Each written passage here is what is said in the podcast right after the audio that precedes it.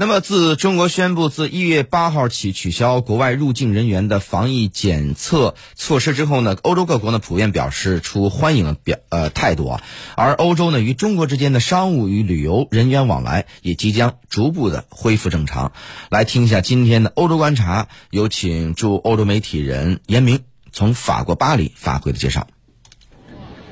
在中国宣布自明年一月八日起取消防疫入境限制措施之后，欧盟商会驻华主席、德国化工巨头巴斯夫驻华首席代表以及总经理伍德克在接受德国主流媒体采访时，对中国政府宣布取消防疫入境限制的决定表示欢迎。他表示，对于外国投资者而言，这是向正确方向迈出的一小步。开放意味着我们的在华员工可以再次来欧洲培训，而我们的公司总裁们也终于可以从德国飞过来了。还说，病毒的迅速扩散给外国企业带来了短期困难，我们将度过一个艰难的冬天，迎来更好的明年。此外，他还提议航空公司也需要在多年的削减航线后重新提升往来中国的航班。伍德克还指出，中国有着强大的复苏力，我们将看到更多的业务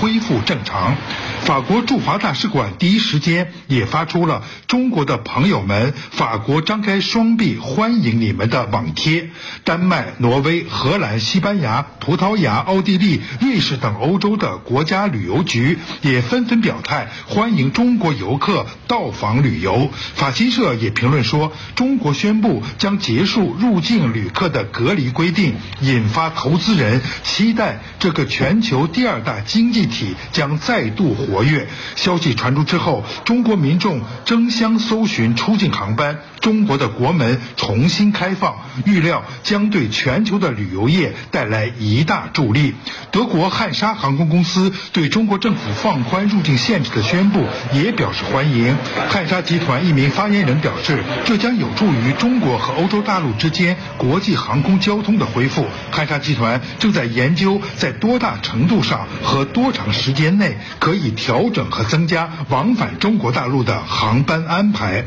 中国将自明年。一月八日起取消对入境旅客的防疫政策，这一消息也连带包括欧洲在内的全球各大股市的良性反弹。迎风财资分析师斯坦兹尔就此评论说：“这次欧洲股市的动力主要来自中国，从中国发出的越来越多的信号表明，经济正在重新开放。”当然，欧洲也有一些国家对中国国门大开，大批中国游客即将再次涌入欧洲，显示出担心和忧虑的心态，主要是惧怕中国会出现新型的变种病毒，影响到欧洲大陆的公共卫生安全。比如，意大利外交与国际合作部就第一时间发出通告，米兰国际机场对来自中国的全部中外旅客重启自费核酸检测，而德国荷兰的政界也有一些人呼吁减少甚至停飞往返中国的航班，相信这只是一种短暂的即时性反应和临时性措施。随着中国疫情高峰的逐渐回落，中国公民群体免疫的基本实现，欧洲与中国之间的商务和旅游人员往来势必会逐渐恢复到正常的状态和疫前的水平。以上就是这次的欧洲观察。您正在收听的是《